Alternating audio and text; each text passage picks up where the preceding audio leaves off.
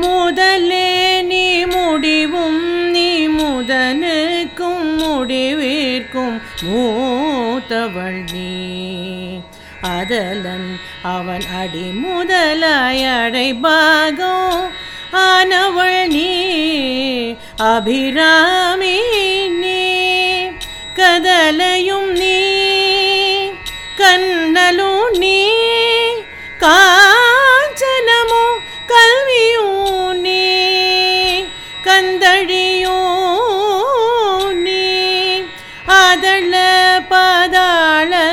அகிரண்ட பகிரண்டமும் நீ அன்னையறியும்.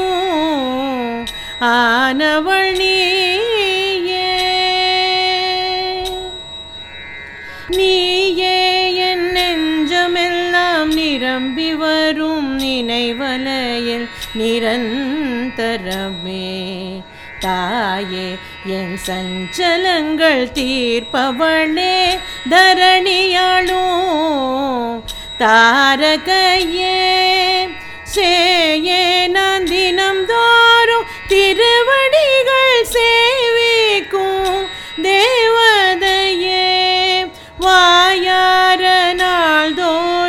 நாள்தோறும் வணங்கும் வளமார் பொன்னே.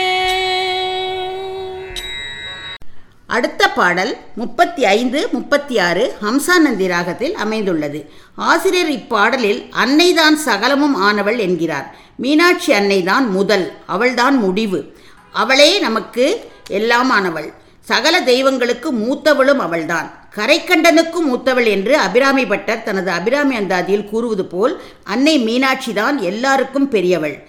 சிவபிரானின் இடப்பாகம் கொண்டவள் நீயே. பழுத்த வாழைப்பழம் செங்கரும்பு போன்று இனிமையானவள். உருக்கிய தங்கம் போல் ஒளி வீசுபவள்.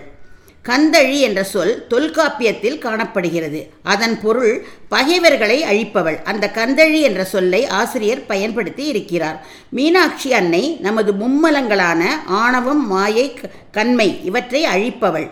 ஈழேழு உலகங்கள் மேலே ஏழு பாதாள ரோகங்கள் ஏழு என்று பதினான்கு உலகங்களுக்கும் தலைவி மீனாட்சியே. மீனாட்சி தாயே என் சிந்தனைகளின் உறைவிடம் நீயே. இந்த தரணியை ஆளும் அரசியும் நீயே. வானில் ஒளிரும் நட்சத்திரம் போன்று ஒளி தருபவளும் நீயே. எனது மனக்கவலைகள் சஞ்சலங்கள் குழப்பங்களை தீர்ப்பவளும் நீயே. நீதான் எனதுடைய தாய். நான் உனது சேய் குழந்தை. நான் தினம்தோறும் உன்னை வாயார மனமார வாழ்த்தி பாடுகிறேன். உனது திருவடிகளை சரணம் என்று வணங்கி துதிக்கின்றேன். நீ தேவதை போன்று இருப்பவள் பொன் போன்று சொலிப்பவள் இப்படிப்பட்ட நீ என்னை என்றும் காப்பாயாக என்று கூறுகிறார். முதலே நீ முடிவும் நீ முதனுக்கும் முடிவிற்கும். மூத்தவள் நீ. அதலன் அவன் அடி முதலாய் அடைபாகோ ஆனவள் நீ. அபிராமி நீ. கதலையும்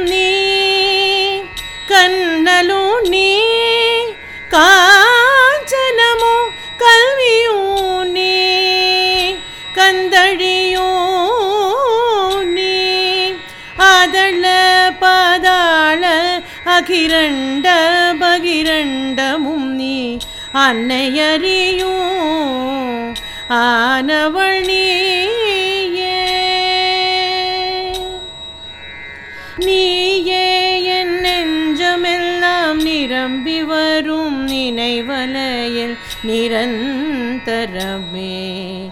தாயே என் சஞ்சலங்கள் தீர்ப்பவளே தரணியாளும்.